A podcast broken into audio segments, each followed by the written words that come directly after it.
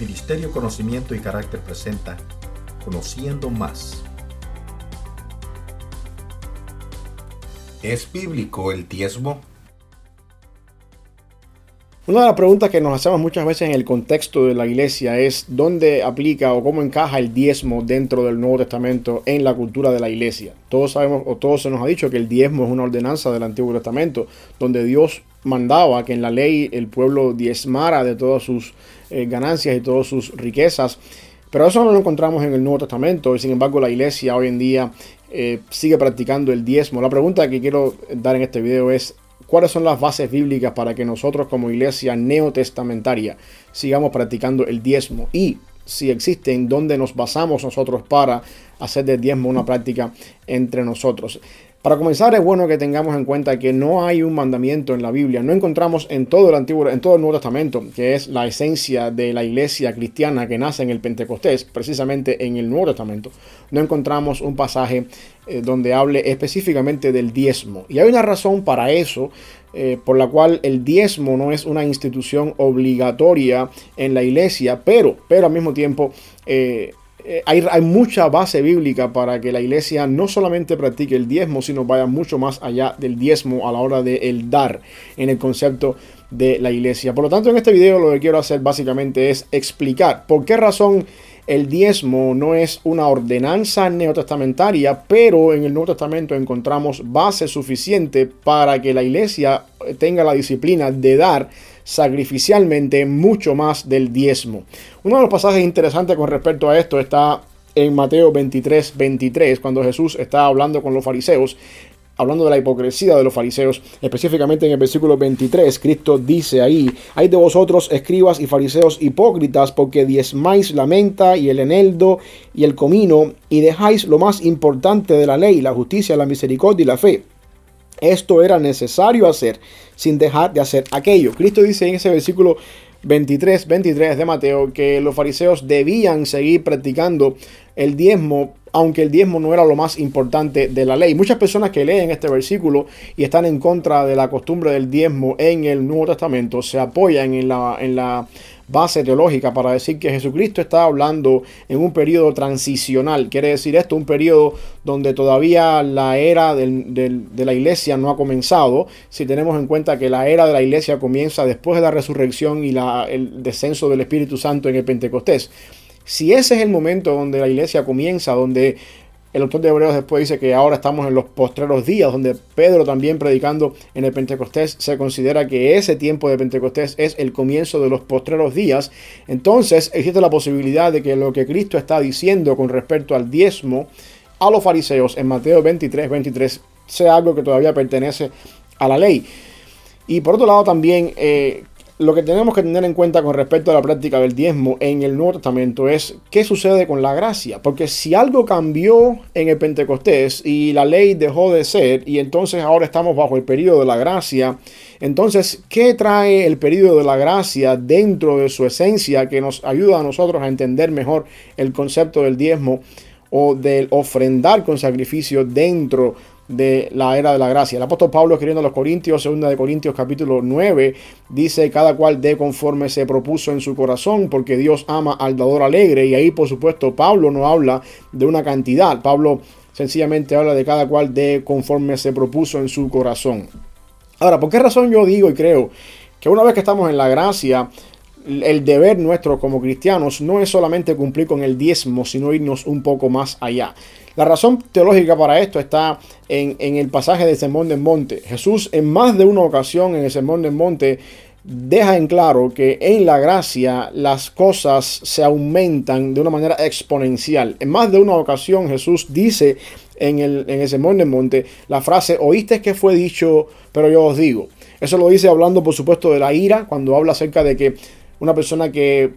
mate a su, a, su, a su prójimo es digno de muerte, pero Cristo lleva eso al plano cuando una persona ofende a su prójimo o dice algo mm, ofensivo contra su prójimo. O sea, Cristo está diciendo que la persona que ofende a su prójimo está bajo la misma condenación que la persona que lleva la ofensa al acto físico del asesinato. También lo dice con el adulterio. Oíste que fue dicho, no cometerás adulterio, pero sin embargo Jesús lleva la misma condenación sobre la persona que mira con dobles intenciones a una mujer para codiciar con ella en su corazón. Ya de alguna forma ha tenido adulterio en su corazón. También lo dice con respecto al divorcio, cuando dice cualquiera que repudia a su mujer que le dé carta de divorcio, pero sin embargo Jesús lleva eso y dice cualquiera que hace eso ya está en pecado de adulterio. Y también más, más adelante habla acerca de los juramentos, cuando dice también que fue dicho, oíste que fue dicho, eh, no, no perjurarás, sino cumplirás al Señor tus juramentos, pero yo les digo, no jures por nadie. Cristo lleva la ley dentro de la gracia a un plano mucho más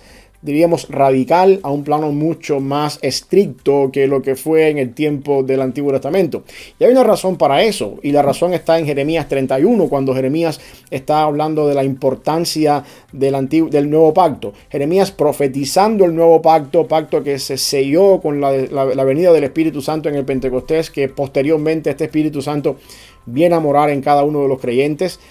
La ventaja del nuevo pacto es que en el nuevo pacto, por la obra del Espíritu Santo, todas las personas que son parte del pacto tienen la capacidad de entender la ley en su corazón. Jeremías dice en Jeremías 31 que nadie le dirá a su hermano conoce a Dios, porque cada uno conocerá a Dios. Eh, de alguna forma debido a la obra del Espíritu Santo que está en nosotros. Por lo tanto, la razón por la que en la gracia las cosas se llevan a un nivel mucho más radical y mucho más estricto es porque nosotros en la gracia tenemos la capacidad de entender mejor, de poder discernir mejor la palabra del Señor por la obra del Espíritu Santo que mora en nosotros, cosa que no sucedía con las personas que vivían en el antiguo pacto.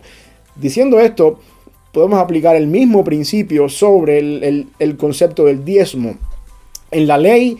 Dios demandaba de cada persona el 10% de sus ingresos, el 10% de su ganancia o de lo que producía su tierra o, o, de su ganado. De hecho, en Malaquías 3 se habla de que cuando una persona falla en este mandamiento de alguna forma es robarle a Dios. Sin embargo, cuando venimos al Nuevo Testamento encontramos al apóstol Pablo no hablando de una cantidad, sin embargo hablando de la necesidad de dar como cada cual se, se, propone en su corazón. Si nosotros que estamos en la gracia, que tenemos el Espíritu Santo en nosotros, que tenemos la capacidad de entender la palabra y de aplicarla a nuestra vida, mucho mejor que las personas que estaban en la ley, si nosotros llegamos a decir que lo que se propone en nuestro corazón es menos del 10%, estamos de alguna manera fallando a lo que dice la palabra del Señor. Porque una vez más, vemos que en la gracia, debido a esta capacidad de entender mejor y de saber mejor las cosas que están en la palabra del Señor,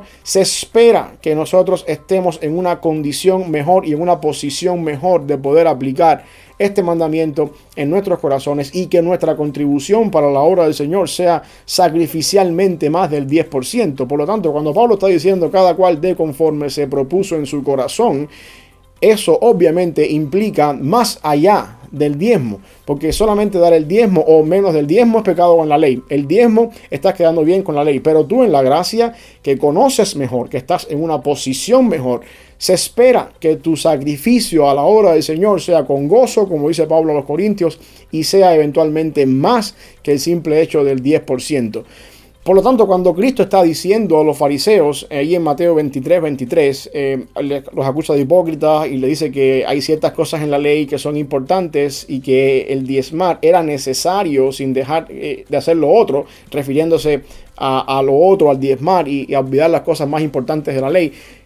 Independientemente de que Cristo está hablando en un periodo transicional, cuando aún su muerte, su resurrección y la venida del Espíritu Santo aún no ha llegado sobre el pueblo, esto no quiere decir que Jesús lo que está diciendo no aplica porque está en el Antiguo Testamento literalmente todavía, sino Cristo está diciendo que el principio de dar y el principio de contribuir con la obra del Señor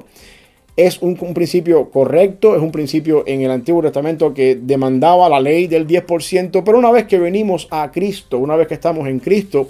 este principio se espera que por la obra del Espíritu Santo crezca en nosotros, así como también las consecuencias del pecado y como también en el sermón del monte podemos ver que lo que Dios demanda de su pueblo trasciende a un nivel mucho más elevado y asimismo también sucede con las ofrendas, con el diezmo y con la razón por la que nosotros hacemos esto hoy en día. Por lo tanto, ¿cuál es la base bíblica neotestamentaria para el diezmo en la iglesia?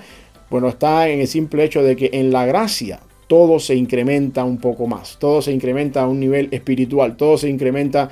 bajo la posibilidad y el beneficio que tenemos nosotros del Espíritu Santo que nos lleva a poder entender mejor. Por lo tanto,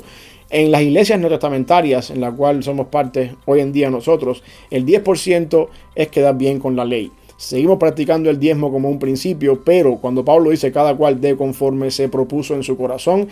se entiende que por lo que implica la gracia debe ser una cantidad sacrificial que en el mejor de los casos sobrepase el 10% de tus ingresos.